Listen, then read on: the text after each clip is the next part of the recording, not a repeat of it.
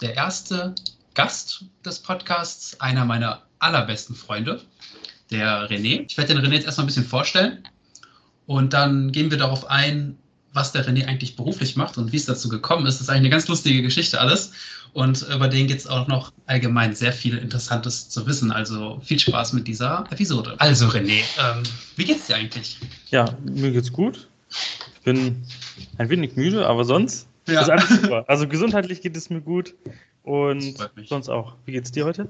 Ja, mir geht's einfach auch ganz gut. Ich bin noch ein bisschen aufgeregt. Ich habe ja heute das mit diesem Podcast, also Mhm. es schon, ist ja schon lange ein Thema, du weißt es ja am besten. Und ähm, das ist natürlich dann, wenn man darüber redet und das Leuten erzählt, finden das natürlich auch alle immer cool. Aber wenn man halt wirklich dann quasi die erste, den Trailer postet oder was, ich habe jetzt auch gerade eben auf meinem Handy gesehen, dass es schon einige äh, hier Nachrichten bei Instagram und so gibt. Ich hoffe, das sind alles positive Nachrichten, keine Beleidigung oder so. Aber ähm, naja, wir werden mal sehen. Ähm, ja, René, woher kennen wir uns eigentlich? Das Ja. ist ja durch die Schule, kann man so sagen, ja, ne? ja, durch die Schule.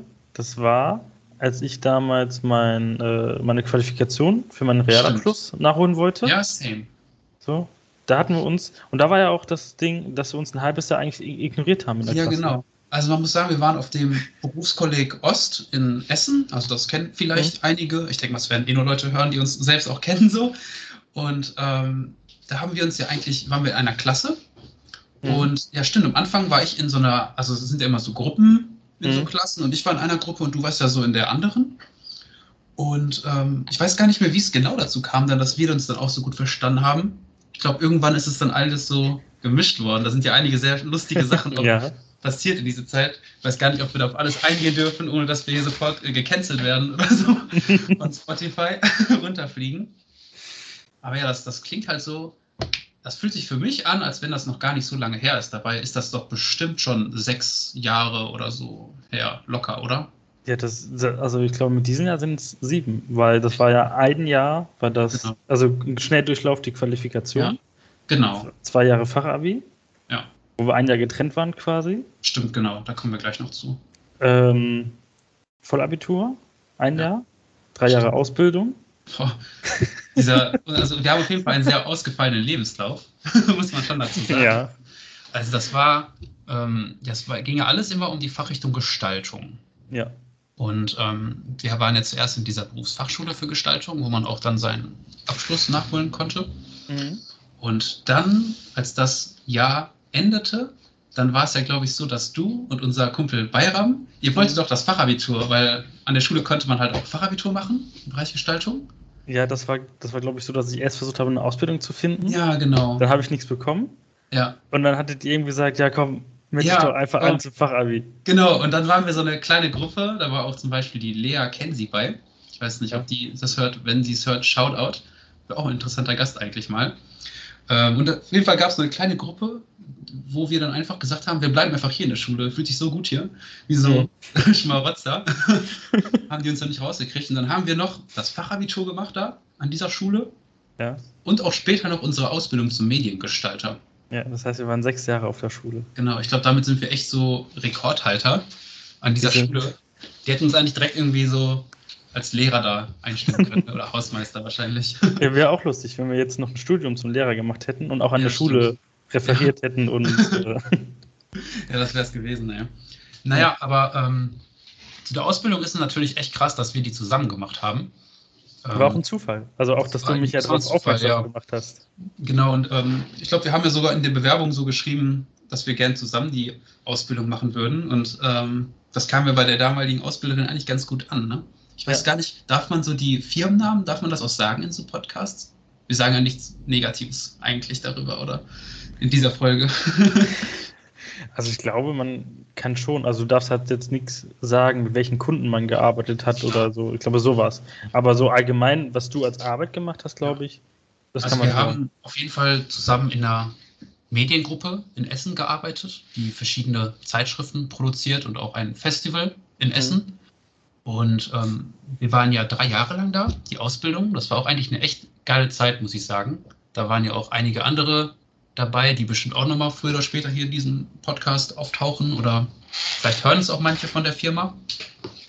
Nur das äh, Ding ist ja dann, wir wurden dann ja auch nach der Ausbildung übernommen, mhm. erstmal.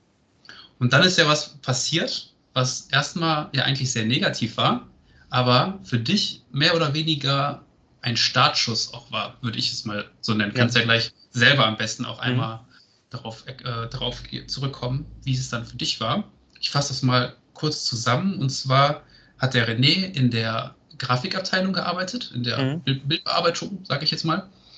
Und wie Firmen leider heutzutage auch so sind, und das dann alles nach Indien outgesourced. Das klingt auch irgendwie nett, also was heutzutage einfach in der Welt los ist, mhm. dass da irgendwelche Inder die Bilder bearbeiten. Und dann ähm, gab es eine Kündigungswelle, kann man so sagen eigentlich. Ja. Und einige, vor allem auch langjährige Mitarbeiter, wurden dann ja gekündigt. Mhm. Und äh, wie war das eigentlich für dich?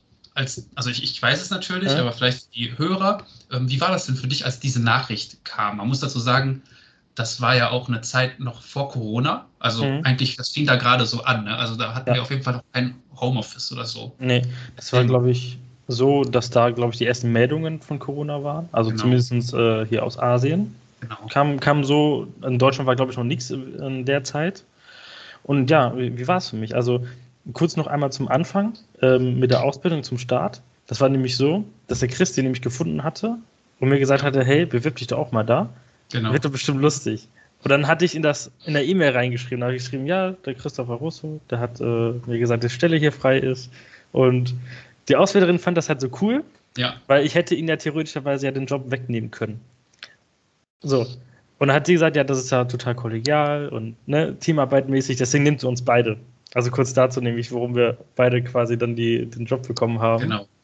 Und zu der Kündigung, da war es so, es gab ja schon mal eine Kündigungswelle bei uns in der Firma noch, also zwei ja. vorherige. Ziemlich große auch, muss man ja. sagen, und spontan ja auch. Ja, sehr spontan. Und bei der ersten, da hatte ich in Anführungszeichen schon Panik, weil ich jetzt nicht wusste, bleibe ich jetzt oder bleibe ich nicht, weil ich jetzt nicht genau. wusste, kann ich jetzt als Azubi gekündigt werden oder nicht. Also man muss wirklich sagen, bei dieser ersten Kündigungswelle wurde, kann man vielleicht sagen, so ein Drittel, vielleicht mhm. auch ein Viertel irgendwie so auf jeden Fall gekündigt, weil diese Mediengruppe bestimmte Zeitschriften verloren hat, sozusagen. Ja, beziehungsweise halt Kunden verloren hatte genau. oder ne, Zeitschriften verloren hatte. Und da hatte ich dann schon, sage ich jetzt mal, Panik. So, was ist jetzt in meiner Arbeit? Ich habe jetzt erstmal den ersten Job quasi gehabt und so. Ähm, und jetzt bei der letzten Kündigung quasi, also ich wurde dann ja auch übernommen für ein Jahr, habe ich quasi auch einen Jahresvertrag bekommen. Wurde dann auch von der Abteilung umgeschichtet. Davor war ich halt auch ein genau. Layout, Grafik. Jetzt war ich ja nur Grafik, wie der Chris schon gesagt hatte. Und ich, ich habe es mir schon so ein bisschen gedacht, weil ich habe einen Tag vor, also beziehungsweise einen Tag vorher am Abend, äh, mhm. habe ich eine Nachricht von zwei Leuten bekommen, ob ja. ich denn nicht eine E-Mail bekommen hätte. Grüße an diese Person, falls Sie zuhören. ja, und ich glaube, du hattest mir dann auch einmal geschrieben, ob ich eine E-Mail bekommen habe. Ja, genau. Und also, du hattest mir gezeigt, was bei dir drin stand, und bei mir ja. stand ein anderer Text drin als bei Ihnen halt. Genau. Und das war da halt schon, okay, ich hatte schon ein ungutes Gefühl, was das angeht. Ähm, dann war ja der, der, Tag der Tage, also dreht am nächsten Tag genau. quasi. Und alle in meiner Abteilung quasi hatten die gleiche E-Mail, was mhm. schon so ein bisschen drauf schließen lässt, was da passiert, passiert heute was. So. Ja, ja, ja, da passiert heute was. Und ich muss sagen, ähm, ich glaube, in dem Moment hatte sich mein, mein Kopf halt mehr oder weniger ausgeschaltet. Also mhm. ich habe weder Freude noch Trauer empfunden in dem Moment. Ja. Das war halt einfach nur, okay, ich bin jetzt hier ich habe gleich meinen Termin, gehe hoch und dann höre ich mir das halt an, worum es jetzt geht. Ja. So, ich war, glaube ich, auch nicht der Erste, der quasi hochgegangen ist. Also.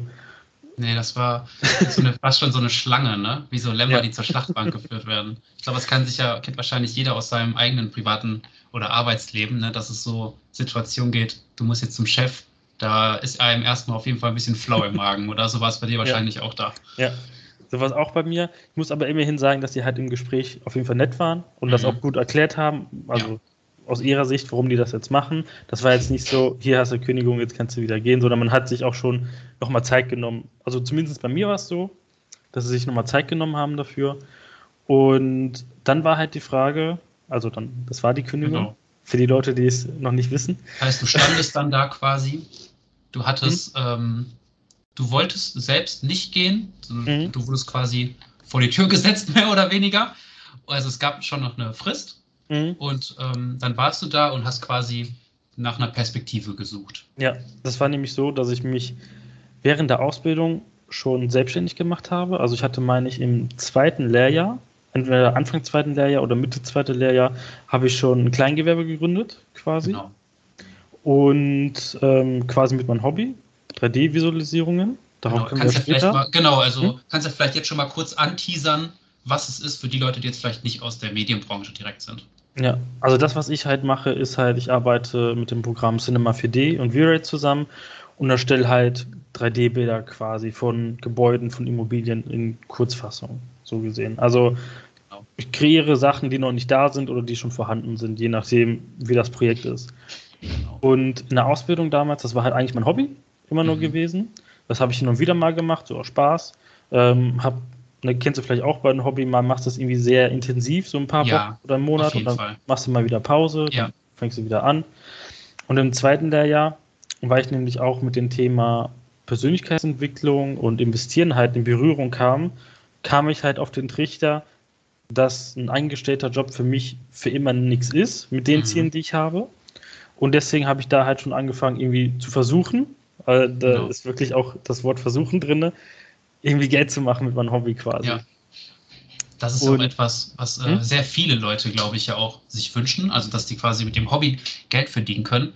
Und was du hast, ist natürlich auch ein besonderes Hobby. Also das ist jetzt ja, da kommt jetzt ja auch, sage ich jetzt mal, nicht jeder drauf.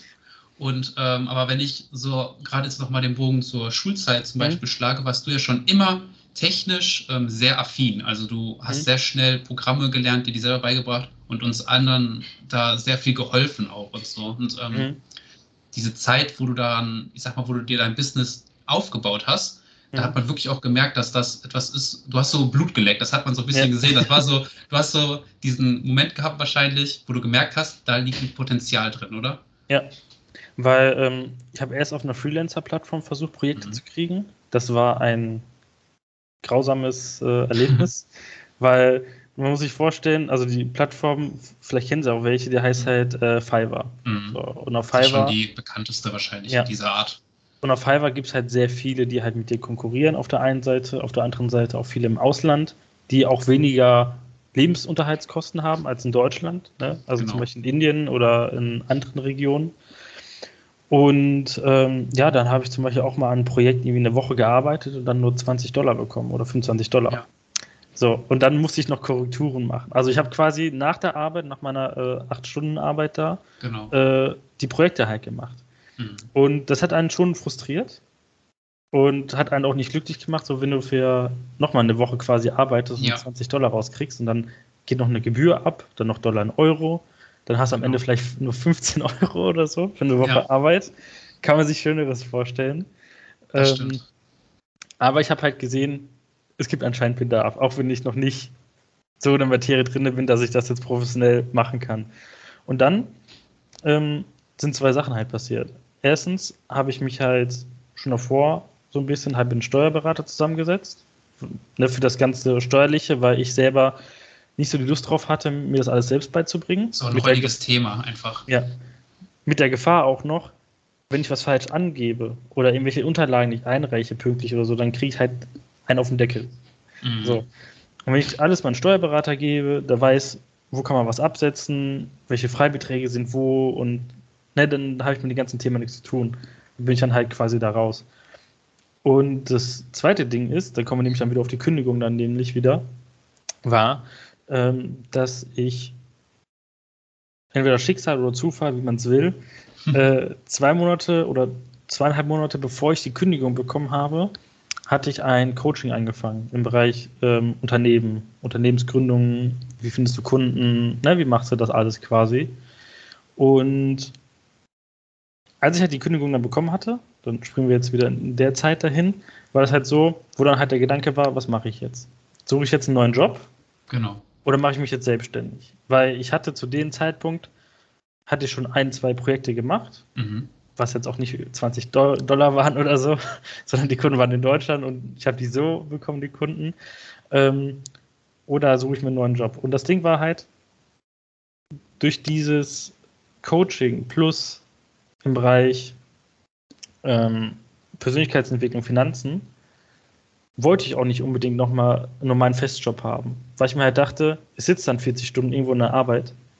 Und entweder, ähm, also das Ding war halt, entweder nimmst du irgendeinen Job an, dass du überhaupt erstmal eine Arbeit hast und Geld verdienst.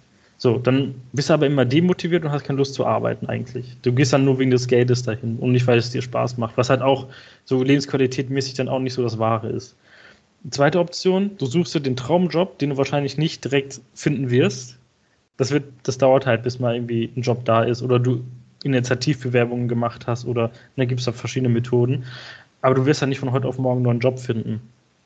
Ähm, oder du machst dich halt selbstständig mit dem Risiko, dass du vielleicht eine erste Zeit überhaupt kein Geld verdienst oder auch ja, die ganze Zeit kein Geld verdienst und du merkst, okay, das war eigentlich alles für die Tonne. Und für mich war dann halt eigentlich eher so die Entscheidung, dass ich sage, ich mache mich halt selbstständig. Halt einmal durch den Coach, durch die Tatsache, dass ich halt schon ein, zwei Kunden hatte. Und ähm, ja, so hat es dann quasi angefangen. Das ist auch, glaube ich, ein Thema, was sehr viele Leute gerade aus unserer Generation ja auch beschäftigt mit diesem, also dieses typische 9-to-5-Job, Work-Life-Balance ähm, Ding. Das ist ja etwas eigentlich, was für unsere Generation gar nicht mehr so erstrebenswert ist. Also wenn ich zum Beispiel an unsere Eltern denke oder dann davor noch die mhm. Generation, für die gab es das ja eigentlich gar nicht so selbstständig, Freelancer mhm. oder was. Da war es halt einfach so, dass man seinen Job hatte und den hat man halt gemacht. Und jetzt ähm, mit den Möglichkeiten, die man ja auch hat, ich meine, wir beide sind jetzt ja auch, ich sag mal, aus der Medienbranche. Und da gibt es ja auch viele Fotografen, Art Director, ja. Grafiker. Und da ist es ja mittlerweile so, dass eigentlich fast jeder irgendwie Freelancer-mäßig noch was nebenbei macht. Und ähm, ich glaube auch, dass in der Zukunft und dass bestimmt auch viele Leute, die das jetzt hören, ähm, selber auch den Traum haben, wirklich der eigene Chef zu sein und welche mhm. Vor- und Nachteile das hat, da kommen wir ja gleich noch drauf. Aber in allererster Linie erfordert das natürlich sehr viel Mut. Ich meine, mhm. du hast dich ja getraut, das zu machen. Du hättest dich ja auch für den sichereren Weg entscheiden mhm. können und irgendeinen Job findet man ja eigentlich immer. Ne? Also mhm. Mediengestalter, zur Not kann man auch bei Flaschenpost irgendwelche äh, in einem Lager arbeiten oder was. Aber ähm, du hast dich halt wirklich ja entschieden, diesen mutigen Schritt in die mhm. Selbstständigkeit zu gehen, ohne dass du schon sofort zig Kunden an der Hand hattest. Ja. Und äh, welche Ängste hattest du denn dabei, als du das quasi gemacht hast? Oder hattest du gar keine Angst? Also, ähm, ich muss dazu sagen, ich hatte halt das, in Anführungszeichen, Privileg, mhm. dass ich halt noch äh, zu Hause gewohnt habe. Ja. Beziehungsweise immer noch tue. Und daher hatte ich auch nicht Existenzängste. Das heißt, im schlimmsten Fall, wenn ich wirklich kein Geld verdienen würde, mhm. hätte ich halt immer noch ein Dach über dem Kopf genau. und ähm, halt immer noch Essen. Mhm. So bei uns in der, also bei uns in der Familie ist es halt gerade so, ich muss halt was dazugeben, ja. weil meine Mutter halt nicht genug verdient, um alles mhm. komplett selber zu zahlen, was auch komplett okay ist. Auf jeden ähm, Fall. Und deswegen war halt schon der Ansporn, ich muss da schon irgendwie Geld verdienen, weil sonst. Genau. Ich hatte jetzt aber nicht so dieses, okay, wenn ich nächsten Monat jetzt kein Geld kriege, kann ich die Miete nicht zahlen. Ganz also genau. Das war jetzt halt nicht. Trotzdem war halt die Sorge da. Ähm, eventuell ist es ja auch Zeitverschwendung. Natürlich. So, so, so, so, du setzt Energie rein, du setzt Hoffnung rein. Äh, ich habe dir, ich habe hab ja auch erzählt, dass ich mir auch einen Coach geholt habe, der jetzt auch nicht genau. günstig war. Und dann ist halt so die Sache, also ich habe mir den Coach dann nur geholt, um in die Richtung Selbstständigkeit zu gehen, weil ansonsten hätte ich mir das Geld auch gespart dafür, wenn ich gesagt hätte, ich nehme jetzt nur meinen Job. So. Ähm, da war ja das Ding ja quasi. Ähm, entweder muss es halt laufen und wenn es nicht läuft, dann hast du halt Geld in den Sand gesetzt Zeit in den Sand gesetzt, Energie in den Sand gesetzt und deswegen war halt auch so, so innerlich so, du musst es halt irgendwie schaffen. Ja. So. Du also hast halt so einen Druck gehabt, einen gewissen. Ja, also einen gewissen man, Druck. Genau. War da. Auch die Angst ähm, vor Fehlschlägen. Mhm. Auch die Angst, was auch dazu kommt, äh, seine Preise zu nennen, weil.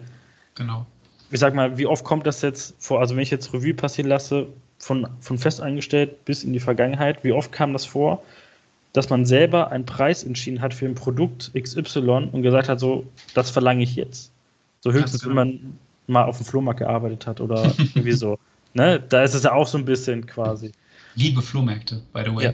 Ja, Universität Essen, der. ja, der ist auf jeden Fall legendär. So, also das waren halt so die Ängste. Quasi auf der einen Seite, in Anführungszeichen, ein bisschen Angst um, ums Geld halt, so, weil man muss ja trotzdem Sachen abbezahlen. Dann ähm, mit den, äh, dass man halt zu sich steht und sagt, wie teuer seine, die eigene Dienstleistung ist. Und ähm, halt äh, Kunden zu finden. Das war halt so das größte, in Anführungszeichen, Problem bei mir. Wie finde ich überhaupt Leute? Genau. Und dazu muss man sagen, dass jetzt ja auch, ich sage jetzt mal, du, das ist ja schon eine Nische, in der du bist. Also mhm. Du bist jetzt nicht, sage ich mal, eine Pizzeria, wo quasi es jeder ein Kunde sein könnte, mhm. sondern mhm. du brauchst ja schon gezielt Immobilienfirmen, sage ich jetzt mal, oder Makler, die dich da einsetzen wollen. Und ähm, man muss halt zur Info sagen, dass du mittlerweile schon sehr erfolgreich bist darin. Also ist, du musst jetzt ja keine Summen nennen, aber er hat auf jeden Fall deutlich mehr, als er noch als ähm, Festangestellter quasi mhm. verdient hat in unserer Firma, wo wir zusammen waren. Und das ist also wirklich eine Erfolgsstory meiner Meinung nach bisher. Und da gebe ich dir auch, weißt du, viel Respekt. Ich habe mhm. dich ja von Anfang an auch immer ähm, ja, darin bestärkt, dass du das auch ja. durchziehen solltest. Mhm. Und ähm, also, dass die Leute da Bescheid wissen. Ihr könnt auf jeden Fall auch mal seinen Instagram-Account, der ist dann eh verlinkt so, mal abchecken. Das ist wirklich krasse Arbeiten, die du mittlerweile auch ablieferst. Mhm, vielen Dank auf jeden Fall. Und auch dazu, zu deinem Support mhm. nämlich, ich weiß noch, auch in der Ausbildung, wenn ich dir so Bilder gezeigt habe, so, ja. hey, wie findest du die Einrichtung, andere Einrichtungen mhm. oder einmal habe ich auch so eine Art Heft ja quasi gemacht, so ein genau. Produktheft, ja. wo man so meine Arbeiten sieht. Da hast du mir auch geholfen beim Layouten, weil Layouten ja nie mhm. so meine Stärke war, sondern mehr so deine Stärke. Mhm. Und da hast du mir dann ja auch geholfen bei den Sachen. Also auch vielen Dank nochmal dafür quasi. Klar. Und ähm, ja, wie du halt sagst, also Kunden ist halt so ein Ding, weil Pizzeria oder ein Restaurant in Anführungszeichen halt einfacher ist. Mhm. Du hast halt einen Laden. Also ich sag mal, davon gehen wir beide jetzt aus, wenn du jetzt irgendwo eine dünne Bude aufmachst in der Innenstadt, dann wirst du halt Leute haben, die halt dahin gehen. Ja, sofort. So.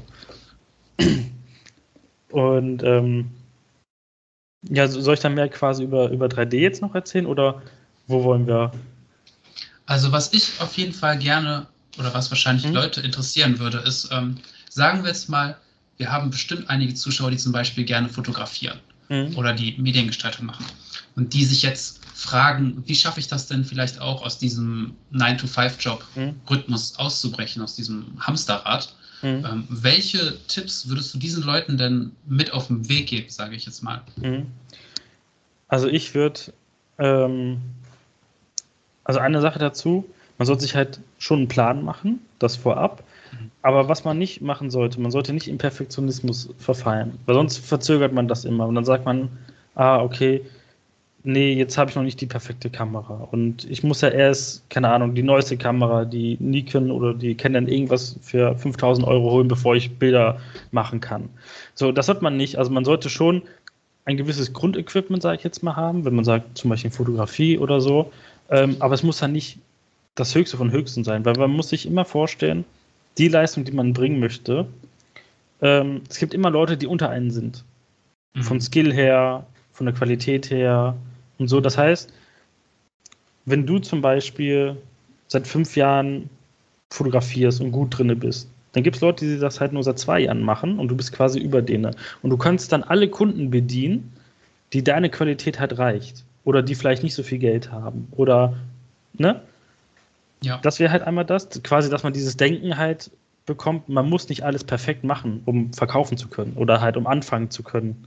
So. Also man muss halt nicht den perfekten Start quasi haben. Das heißt, du würdest sagen, dass das Entscheidende ist, dass man einfach macht, dass man anfängt ja. zu machen, ja. Das ist eigentlich das, was auch viele, ich sage jetzt mal Coaches oder mhm. äh, was man halt von vielen erfolgreichen Leuten hört, dass die halt sagen, es gibt Macherleute und dass es ganz wichtig ist. Und äh, ja. ich glaube, das kann man auch auf ganz vieles im Leben beziehen. Jetzt nicht nur auf ähm, vielleicht das eigene Arbeitsleben, mhm. sondern auch, wenn es darum geht, Erfahrungen zu machen oder Entscheidungen zu treffen, mhm.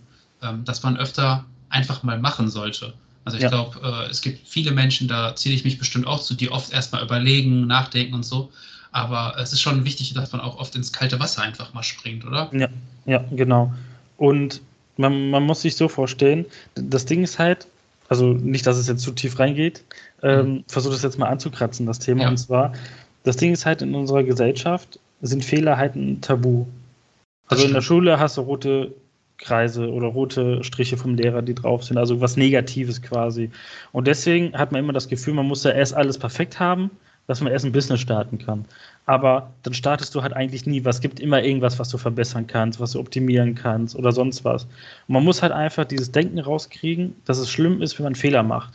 Weil im schlimmsten Fall, wenn du jetzt Fotograf bist und du sollst von jemandem Passbilder machen oder einfach Freizeitbilder, so ein Pärchenbild oder so. Und die sind jetzt in Anführungszeichen nicht perfekt, die Bilder.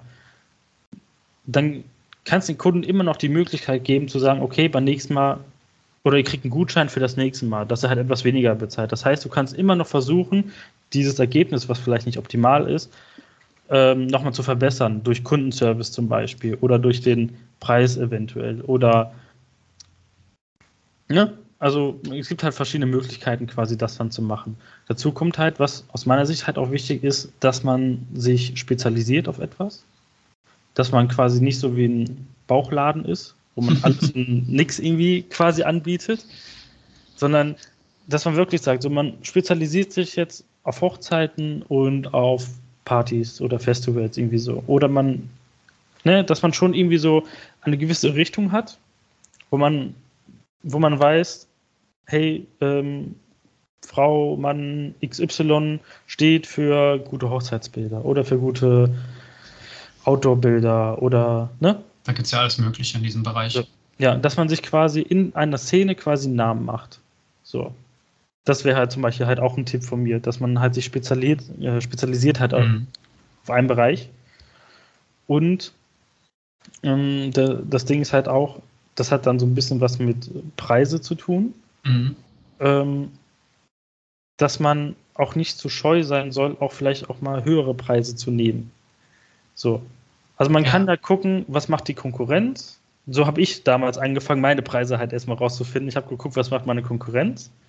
Dann habe ich aus meiner Sicht beurteilt, was macht die, also wie gut ist die Qualität der Konkurrenz und wie viel Geld verlangen sie dafür. Und dann habe ich versucht, mich da einzuordnen, wo die halt stehen, ja. wo ich stehe und habe dann, je nachdem, äh, nach Projekt auch, ähm, halt auch nochmal mehr verlangt, weil ich halt auch bestimmte Services halt anbiete, die halt andere nicht anbieten und die kosten dann halt auch so gesehen dementsprechend. Aber da können wir später nochmal dann noch näher drauf eingehen, wenn wir dann auf die Arbeit nochmal an sich eingehen. Ja. Was ich auch noch als Tipp angeben würde, wäre, wenn du gerade in einem Festjob drinne bist und du jetzt nicht das Bedürf äh, oder du jetzt nicht in der Lage bist, du bist jetzt gekündigt und du musst nächste Woche sofort ähm, neuen Job haben, sonst stehst du auf der Straße oder so. Fang an, Geld zu sparen vorher. Weil, also Notgroschen quasi. Weil dann mhm. wirst du, wenn du selbstständig bist, nicht diesen mega Stress haben, oh, was ist, wenn ich jetzt nächsten Monat kein Geld verdiene? Was ist, wenn ich nächsten Monat nicht so viel Geld verdiene? Weil dann hast du immer noch einen Notgroschen, um die Miete zu zahlen. Oder was anderes. Ja, ich glaube, das gibt auch eine gewisse Sicherheit, wenn man quasi einen einigermaßen guten finanziellen Rück, mhm. halt hat. Ähm, das ist aber halt auch eine Sache, die ich vielleicht ein bisschen an Deutschland kritisieren würde, mhm. dass Leute, die jetzt, gerade junge Leute, wie du jetzt zum Beispiel oder halt auch viele andere, die wir ja kennen, die jetzt sagen, ähm, wir versuchen das mit der Selbstständigkeit, dass denen jetzt nicht so viel geholfen wird, sondern mhm. vielleicht sogar eher ein paar Steine in den Weg gelegt werden hier in Deutschland. Also, ich meine, jeder kennt das ja, Bürokratie Deutschland, ne? Also ich weiß noch, bei dir, als du angefangen hast, du musstest da ja auch zig Schreiben machen ja. und äh, Genehmigungen dir einholen und so weiter. Würdest du sagen, dass du dich quasi von unserem Staat eher schon unterstützt fühlst? Oder würdest du sagen, dass es schon eher eine Krücke ist, so die dir am Bein hängt? also, ich würde sagen, es ist so ein Zwischending. Also, bei mir war es halt so, ähm, nach, nachdem ich ja gekündigt worden bin, habe ich halt erstmal Arbeitslosengeld 1 ja, beantragt. Das ist ja der ganz normale Gang, das muss man ja dann machen. So. Und dann war es aber so, dass ich ja davor ja schon halt teilweise selbstständiger war und das wollte ich gerne weiter ausbauen. Dann war es aber so, dass ähm, dann habe ich denen das auch gemeldet, weil ich erst gesagt habe, ich würde halt ganztags arbeiten, also einen normalen neuen Job quasi finden. Dann hatte ich nochmal angerufen, habe gesagt, nee, dann würde ich halt nur halbtags, dass ich einen halben Tag für mein Business arbeiten kann, einen halben Tag einen Festjob habe. Genau. So. Und ich hätte, glaube ich, ich bin mir nicht mehr genau sicher, also Arbeitslosengeld 1 hätte ich, glaube ich, 500 Euro ungefähr rausbekommen. Mhm. So. Und nachdem ich gesagt habe, dass ich nur noch halbtags gearbeitet hätte, hätte ich irgendwie nur noch 240 Euro oder so hätte ich bekommen.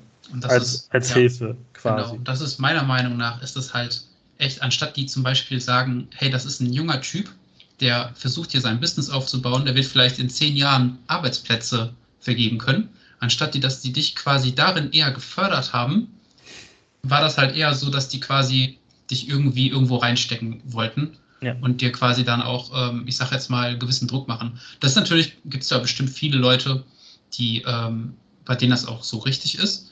Aber ähm, ich bin halt der Meinung, dass gerade junge, motivierte Leute eigentlich viel mehr gefördert werden sollten mhm. vom ja. Staat.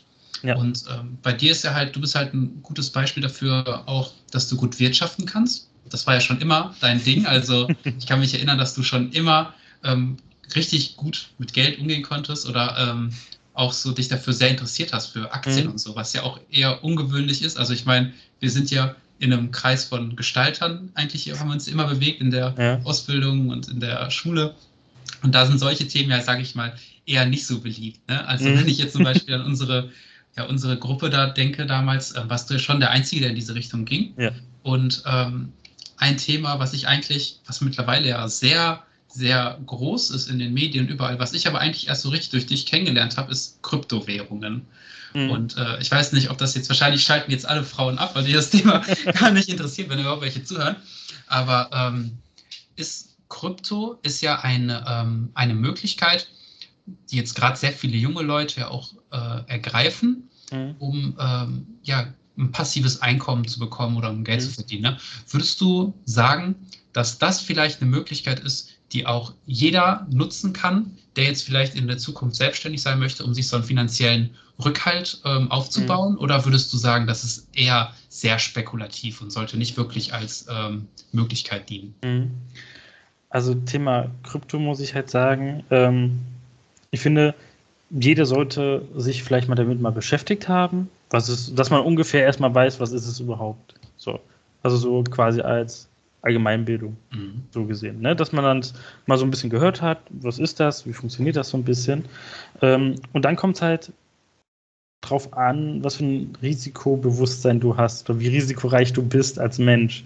Und je nachdem würde ich dann sagen, geh in Krypto rein und noch in Aktien rein oder geh halt nur in Aktien rein oder kannst von mir aus auch vollkommen in Krypto reingehen oder so. Ich finde aber, es ist gefährlich zu sagen, wenn du dir jetzt nur ein 10-Minuten-Video über Bitcoin angeguckt hast oder über Ethereum oder irgendwelche Meme-Coins, dass du jetzt dein monatliches Geld, was du vielleicht im Festjob verdienst oder in der Selbstständigkeit, jetzt nimmst und da einfach reinschmeißt. So. Ich, ich finde, man sollte sich schon halt mit der Materie so ein bisschen auseinandergesetzt haben, weil es gab, vor allem im Kryptobereich, äh, da ist es halt ein bisschen einfacher, halt auch viele Scams, die da passiert sind. Ja, da gibt es ja mittlerweile sehr viel. Also das kennt wahrscheinlich ja. auch jeder aus, ähm, aus seinen YouTube-Werbungen, die man angezeigt bekommt. Äh, dieses, das ist so ein bisschen der neue Oma-Trick, habe ich manchmal das ja. Gefühl. Ne? Also dass so gewisse Scammer-Leute das voll jetzt im Beschlag genommen haben, diese ganze ja. Krypto-Bubble. Ja. Aber wenn man sagt, man beschäftigt sich damit, dann kann es schon eine gute Gelegenheit sein, quasi ähm, damit Geld zu verdienen, auch teilweise in Anführungszeichen Zinsen, das heißt dann halt ein bisschen anders da, in dem Fall, dann da staked man zum Beispiel Coins und so. Also es gibt halt Möglichkeiten, damit Geld zu verdienen, ja. Aber es gibt halt genauso wie auch im Aktiengeschäft auch Möglichkeiten, auch sein Geld einfach nur zu verbrennen. Und man muss halt äh, Risiko, Chancen halt abwägen. Aber allgemein sage ich, beschäftige, also wenn dich das Thema interessiert, beschäftige dich damit, auch mehr als nur eine Woche oder so. Und dann fang halt an. Vielleicht irgendein Coin zu kaufen. Weil da ist es wieder das gleiche wie mit dem Perfektionismus. Es lohnt sich nicht, wenn du ein Jahr versuchst, alles zu studieren über, über einen Coin und du fängst aber nie an zu investieren. Ja, genau. Also da wären wir wieder bei dem Thema, dass man einfach machen sollte, manchmal ja. vielleicht, ne? Einfach trauen. Ja. So. Aber dann sollte man halt nicht mit großen Summen erstmal anfangen, wenn man halt noch keine Erfahrung hat.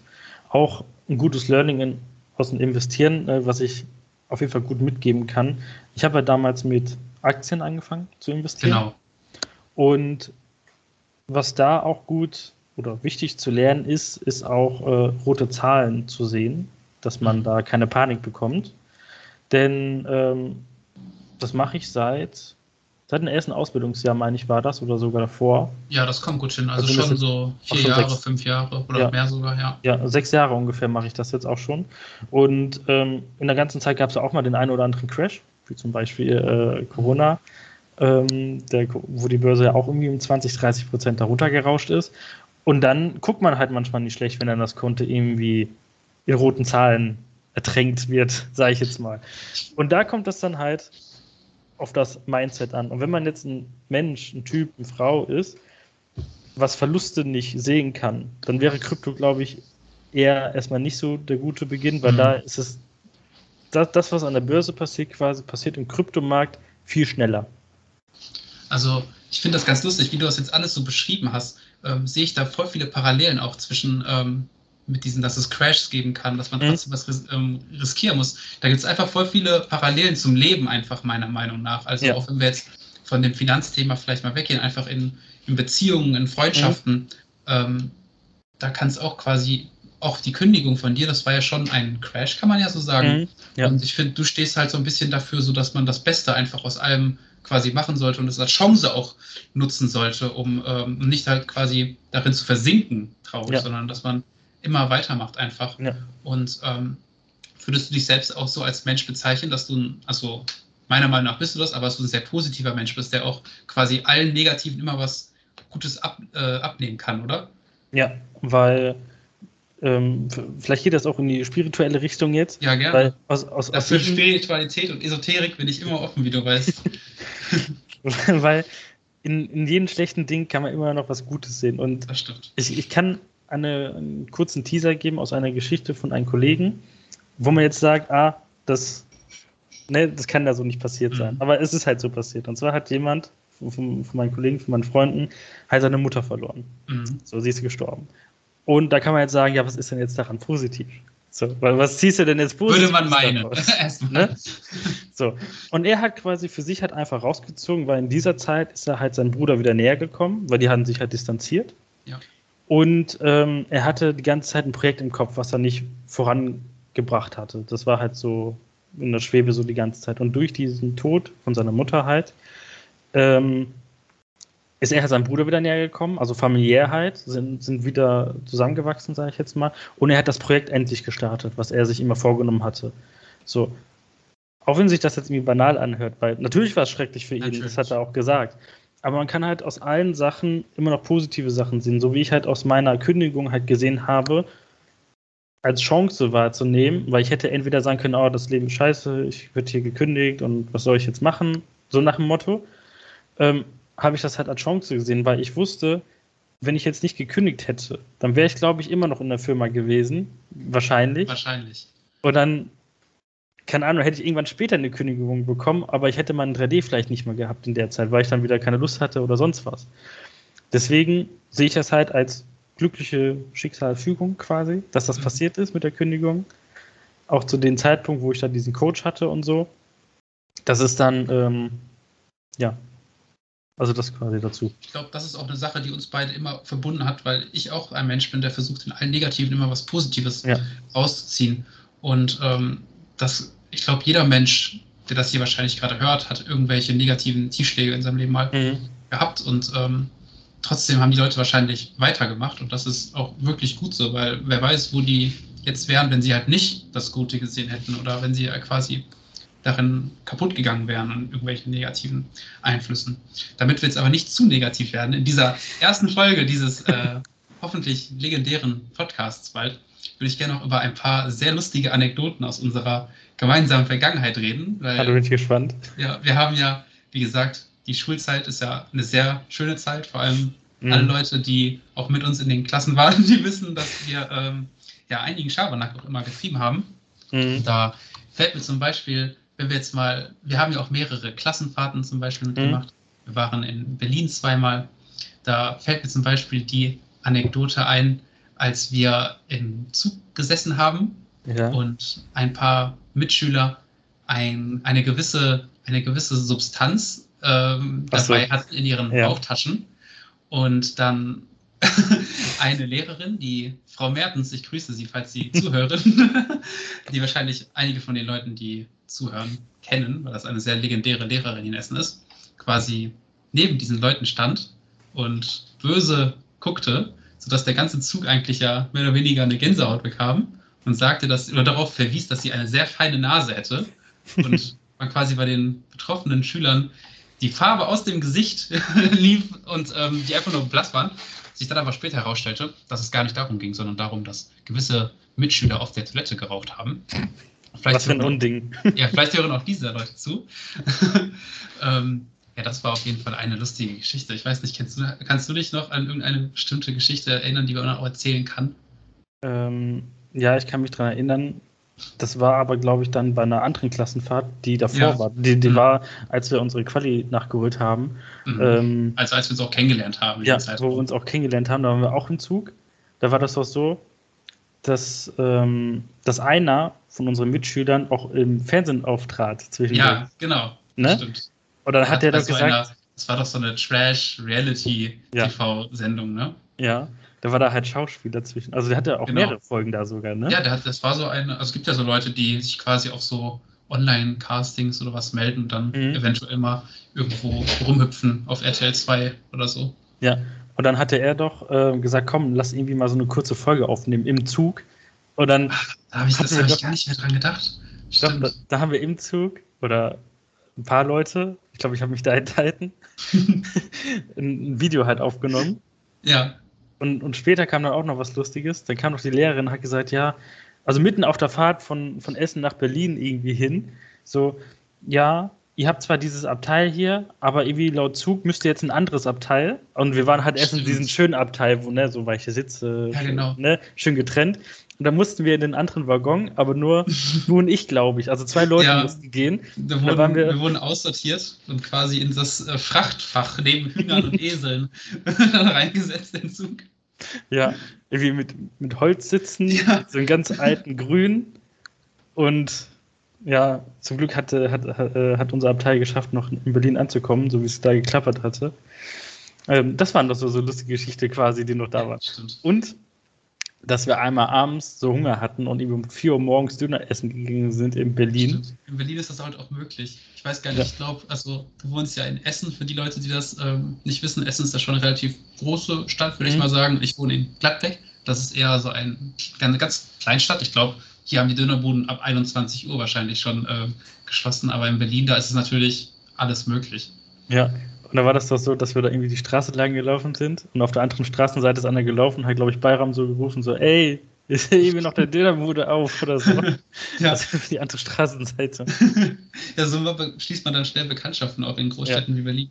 Ich muss auch sagen, ähm, wahrscheinlich geht es auch allen Leuten so, dass die jetzt die letzten zwei Jahre ähm, unter dieser Situation, die wir ja alle kennen, wahrscheinlich nicht so viel gereist sind, wie wir gerne würden. Und ähm, mir geht es mittlerweile so, ich würde sofort wieder nach Berlin oder keine Ahnung, irgendwo mal hinfahren, einfach mhm. um auch was anderes zu sehen. Ähm, bei dir ist es ja auch so, kann ich mich daran erinnern, dass du sehr auf Berge, auf Skandinavien stehst. Das ist auch so echt ein Ding, oder? So dieses, weil das warme Wetter, das ist ja nicht so deins. nee. Und worauf ich da anspiele, ist, ähm, wir haben auch mal ja einen kleinen Urlaub gemacht in die Toskana mit auch ein paar Leuten, die eventuell hoffentlich zuhören. Shoutout Marco, Shoutout Lea. Und ähm, da war das ja so, dass wir quasi in Florenz waren und ähm, die, die Lea und ich in erster Linie, glaube ich, auf die Idee kamen, wir könnten uns jetzt ja spontan ein Tattoo stechen lassen. Ich glaube, es mhm. war eine kleine Pizza wahrscheinlich. Ja doch, das war eine kleine Pizza oder was wollten wir uns stechen lassen. Ne? Und der René, muss man wissen, der funktioniert jetzt nicht so gut bei Temperaturen ab 30 Grad so. Und das war ein super sonniger Tag und ähm, wir hatten, ich glaube, wir hatten so zwei, drei Stunden Aufenthalt oder so ja. in Florenz. Und Leo und ich, wir haben quasi den René mehr oder weniger durch ganz Florenz geschliffen, der Suche nach irgendeinem Tattoo-Studio. Ähm, und wir haben, das, das bereue ich bis heute, weil das eine echt super schöne Stadt eigentlich ist. Und wir es gar, nicht genossen haben, weil wir so in Sprinttempo durch die Stadt sind und da irgendwelche Tattoo-Studios zu finden. Und dann der René quasi hinterhergetrieben wurde. Und das Lustige ist, als wir dann endlich nach anderthalb Stunden ein Tattoo-Studio gefunden haben, haben wir uns nicht getraut reinzugehen, weil keiner Italienisch konnte und da nicht mehr genug Zeit war. Und dann sind wir quasi wieder die kompletten, den kompletten Weg zurückgelaufen. Und ich erinnere mich daran, dass der, das war dann wie so ein, so ein Springbrunnen in ja. Florenz, wo Leute standen und Fotos gemacht haben. Neben dem Pisa-Turm. Genau, genau. Also das war scheinbar ein historisch berühmter Springbrunnen und der René einfach dann dahin gegangen ist und sich das Wasser dort ins Gesicht ja, gerieben hat, um seine Temperatur abzukühlen und alle Leute, äh, das war das Highlight, glaube ich, für die komplette, komplette Tourismusszene in Florenz und dann, ja. ähm, das war, das war einfach nur schön. Stell mir vor, dann wäre die Polizei auf mich zugekommen. Was machen sie? Hätte ich so mitgenommen. Das Lustige ist, wir waren ja dann auch in so einem Bungalow-Park. Also, das mhm. kann, ich weiß leider nicht mehr, wie das heißt, aber das könnte ich jetzt echt, also würde ich allen Leuten empfehlen, mhm. die, das war auch, glaube ich, gar nicht so teuer ja gewesen.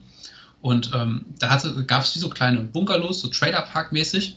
Und ähm, einmal waren mehrere Leute, also wir waren eine größere Gruppe dann in einem dieser Trailer. Und ich glaube, du warst, warst du am Duschen oder? Ja, war am Duschen, glaube ich. Glaube ich. Ne? jedenfalls kam dann die Idee auf, dass man zum Pool ginge. Und ähm, keiner hat dann jedoch daran gedacht, dass der René ja noch am Duschen ist. Das ist uns dann erst unterwegs aufgefallen. Und dann wurde der René halt eingeschlossen in diesem Bungalow. Ja. Und als dann einer, der Luca, sich bereit erklärt hat, zurückzugehen, um den Nach, René Nachdem ich erstmal angerufen hatte, ein paar Mal. Genau. Ich, René krampfhaft versuchte, aus dieser Situation zu entkommen. Ähm, bist du nicht sogar aus diesem Fenster geklettert dann? Ja, also der, der Luca kam ja dann irgendwann und hat gesagt, ja komm, obwohl er gar nicht zu unserem Haus gehörte, genau, das war er mich abgeholt. Genau, das war einfach irgend so ein Dude eigentlich. Auf jeden Fall kam er dann und dann war da gerade so also fast bei der Veranda quasi, also stand davor und in dem Moment dachte ich, hey René, wenn du die Tür nicht aufkriegst, das sind ja so Schiebefenster, kannst du einfach durch ein Fenster raus. Und dann bin ich halt durch ein Fenster rausgegangen und äh, habe es halt versucht, auch wieder zuzumachen, dass er kein anderer da reingehen kann. Hat, glaube ich, auch funktioniert, aber ich weiß ja. auf jeden Fall, dass er gerade einkam und sein Blick war so und so, oh, dafür bin ich jetzt hier hingelaufen. Also ich hätte es sehr gefeiert, weil in dem Moment, wie du da aus, dein Bein aus diesem Fenster streckst, da irgendwelche Security-Leute vorbeigelaufen wären. Ähm, das wäre so ein Ding gewesen. Wir sind ja dann auch, ich weiß gar nicht, ob das, glaube ich, die Nacht davor oder was war, fast von diesem Park auch geflogen, weil diverse Mitspieler versucht haben, mich in einen Brunnen zu werfen. Und ähm, dann von der Security quasi vor die Wahl gestellt wurden, entweder nach Hause zu gehen oder außerhalb des mhm. Bungalow-Parks mhm. zu nächtigen. Ähm, das war auf jeden Fall auch eine sehr legendäre Fahrt, die müssen wir unbedingt wiederholen. Ich, äh, ich rufe, falls Leute das hören, die dabei waren, richtet ein Spendenkonto ein und wir werden nochmal fahren. Und dann wird es einen Live-Podcast aus dem Ausland geben. Ja. Wir, äh, wir, hatten doch sogar einen Film, hatten wir sogar davon. Ja, stimmt. Die, die Lea hat ein, ein Video, ein, ja, so ein Reise-Recap-Video gemacht. Das war eigentlich auch ziemlich äh, legendär. Das habe ich äh, vor ein paar Wochen, glaube ich, zuletzt nochmal gesehen. Das war echt gut gewesen. Mhm. Ähm, ja, eigentlich haben, wurden diverse Medienprodukte erzeugt in unserer äh, gemeinsamen Zeit. Dieser Podcast ist ja eigentlich ein weiteres Produkt davon. Ja, was auch noch lustig war in der Toskana, äh, Hin- und Rückfahrt mit Marco. Ja, stimmt. Weil der so groß ist. Ja, und der also, Bus so klein ist. Der Marco, das ist, der ist boah, über 1,90 Meter auf jeden Fall. Und jeder kennt ja wahrscheinlich diese Reisebusse. Das sind ja, das war jetzt auch kein Flixbus, das war so ein privates Reiseunternehmen. Das war ein Sardinenbus, war das. Ja, genau. Und das war, das sah, sah auf jeden Fall sehr lustig aus. Ich kann mich daran erinnern, dass auf der Rückfahrt der einfach auf dem Boden lag, äh, mitten zwischen den Sitzen und dann äh, ja quasi dauernd irgendwelche Leute über ihn gestolpert sind, eigentlich. Ähm, wo, wo, wir auf der Rückfahrt sind. Was ist denn am letzten Tag in der Toskana passiert, ja, Chris? Das war auch auf jeden Fall sehr lustig. Da äh, können sich vielleicht ein paar noch Leute daran erinnern, an meine Verbrennung zweiten Grades. Man muss sich das so vorstellen, wir waren am vorletzten, ja, am, letzten Abend ja. ähm, waren wir feiern gewesen in so einer Disco, die da war. Und zu der Zeit war ich auch noch gut dabei, sage ich jetzt mal, was gewisse alkoholische Getränke angeht. Und wir waren alle ziemlich betrunken und dann ähm, hatten wir am nächsten Tag quasi den Vormittag noch Zeit, bevor es dann abends zurück nach Deutschland ging. Und dann, da war auch die Lea dabei und der Marco. Und wir waren quasi auf die Idee gekommen, uns noch etwas zu bräunen am Ende. Und haben dann am Pool quasi den Sonnenschirm weggestellt. Ja, und, weil ich nicht da war. Genau, unser René, der Sonnenfeind, der uns ja. da gerettet hätte, der war leider nicht dabei, sodass wir uns da unglaublich verbrannt haben und dann im Laufe des Tages einen extremen Sonnenbrand alle bekommen haben. Und diese Rückfahrt, also ey, diese Rückfahrt war eines der schlimmsten Sachen, die ich, glaube ich, jemals in meinem Leben erlebt habe. Und ich habe diverse mehrstündige Tätowier-Sessions über mich erduldend lassen. Shoutout an Pete Görlitz aus Essen, den besten Tätowierer mindestens der Welt. Und ähm, aber diese Rückfahrt, das war einfach wirklich krass. Ja, weil ich kann mich nur daran erinnern, ich war auch erst im Pool und dann genau. hatte ich auf einmal so eine Juckreiz halt am Arm, so, ja, so wie Sonnenallergie quasi. Ja. Das war dein natürlicher Schutz vor der Verbrennung. Ja. Und dann habe ich gesagt, ja Leute, ich, ich kann nicht, ich, ich, muss, ich muss wieder zurück ins Bungalow. Und ich wäre derjenige der gewesen, der den Sonnenschirm verteidigt hätte, dass er bei uns bleibt. ja, also und da ich nicht dabei da war, gewesen wärst, dann wäre er nicht weggekommen. Und dann habt ihr den weggestellt und dann seid ihr da eingeschlafen, glaube ich, ne? Ach ja, wie gern wäre ich jetzt nochmal an diesem Pool. Wer weiß, vielleicht kommt das, machen wir es ja irgendwann nochmal so eine, ähm, ja, eine Wiederholung dieser Fahrt. Oder woanders hin, wer weiß. Ja, hier nach, äh, nach Seoul. nach Seoul, ja genau. Der René ist nämlich auch ein großer Serienfan, kann man so sagen. Ja. Und äh, vielleicht jetzt zum Abschluss können wir nochmal ein paar Netflix-Tipps raushauen, weil das ist ja auch eins unserer Themen, die uns beide sehr beschäftigen, weil ich bin auch ein großer, großer Serienfan. Und ähm, die letzte Serie, die uns beide ja eigentlich ziemlich gecatcht hat, mhm. ich glaube, die heißt All of Us Are Dead oder so. Ne? Mhm. Das ist so eine südkoreanische Zombie-Serie. Klingt vielleicht ein bisschen ausgelutscht, das Thema. Aber kannst du vielleicht noch einmal so den Leuten vielleicht deine Sicht schildern, wieso diese Serie doch sehenswert ist? Mhm. Also ich finde ähm, da erfrischend, dass es halt mal auch mal in einem anderen Land ist als immer nur Amerika meistens, also wie Walking Stimmt, Dead zum Beispiel. Oder äh, so andere Filme sind, spielen da wirklich meistens so in Amerika, USA irgendwie statt. Also halt einmal das, dass du mal so ein bisschen mal so einen Tapetenwechsel da hast. Und auch von, von der Story her ist es halt auch so ein bisschen mal was anderes, weil da geht es halt. Achtung, jetzt kommt es halt vielleicht zu Spoilern für die Leute, die jetzt noch gucken. Spoiler wollen. Alert, Spoiler Alert. Also ihr habt jetzt die Chance, vielleicht irgendwie nach vorne zu skippen oder so. ähm, und zwar kommt es halt da drin vor, dass es halt erst am Anfang alles halt in der Schule stattfindet. So, mit den genau. Zombies. Auch die Charaktere, die da drin sind, sind halt spannend und haben halt alle so ihre Geschichten, so ihre Verbindungen untereinander. Und ich finde es halt einfach spannend, dass man halt jetzt mal den Verlauf sieht von, wie fängt es jetzt an, zu äh, ungefähr so ein Ende. Man weiß es nicht, ob es jetzt wirklich zu Ende ist oder nicht. Ne, man könnte noch ein eine zweite. Ja, man könnte noch eine zweite Staffel oder so daraus machen. Und auch, sage ich jetzt mal, von der Qualität des Films, ja, weil ich ja selber ja auch gerne auch mal ja, gefilmt genau. habe und ähm, mir halt gerne auch Filme angucke, die halt einfach nur schön aussehen, quasi. Also von der Qualität der Kamera, von den Einstellungen her, von den Effekten her und so. Äh, Finde ich das echt gut gemacht. Also von der Machart ja, her. wirklich sagen. Finde ich sehr gut. Es gibt auch viele spannende Stellen. Es gibt auch manchmal auch unerwartete Sachen, was ich schön finde. Weil ich finde halt schön, wenn halt ein Film nicht immer so ist, ach, okay, du weißt jetzt, der eine stirbt jetzt gleich. Oder ja, das stimmt. Das passiert jetzt gleich oder so. Und das finde ich halt schön. Das hat halt so einen schönen, frischen Neuanstrich bekommen, finde ich, so die Zombie. Ja, also ich habe auch das Gefühl, ähm, die Südkoreaner machen gerade sehr viel richtig was. Das ist vielleicht so ein bisschen das neue Hollywood auch. Also da kommen ja sehr viele Filme und Serien raus. Und wer auch gerade viel richtig macht, sind die Leute, die bis jetzt dran geblieben sind und äh, uns zugehört haben. Ich bedanke mich schon mal für euer Interesse und die Aufmerksamkeit. Wenn ihr euch für 3D interessiert, für Krypto, Netflix-Tipps oder coole Reisestories, schreibt René an bei Instagram. Er wird natürlich verlinkt in der Folgenbeschreibung. Und ähm, ich bedanke mich und ihr werdet den René wahrscheinlich noch öfters in diesem Podcast hören. Und danke fürs Zuhören und Peace. Ciao. An bei Instagram. Er wird natürlich verlinkt in der Folgenbeschreibung. Und ähm, ich bedanke mich und ihr werdet den René wahrscheinlich noch öfters in diesem Podcast hören. Und danke fürs Zuhören und Peace. Ciao.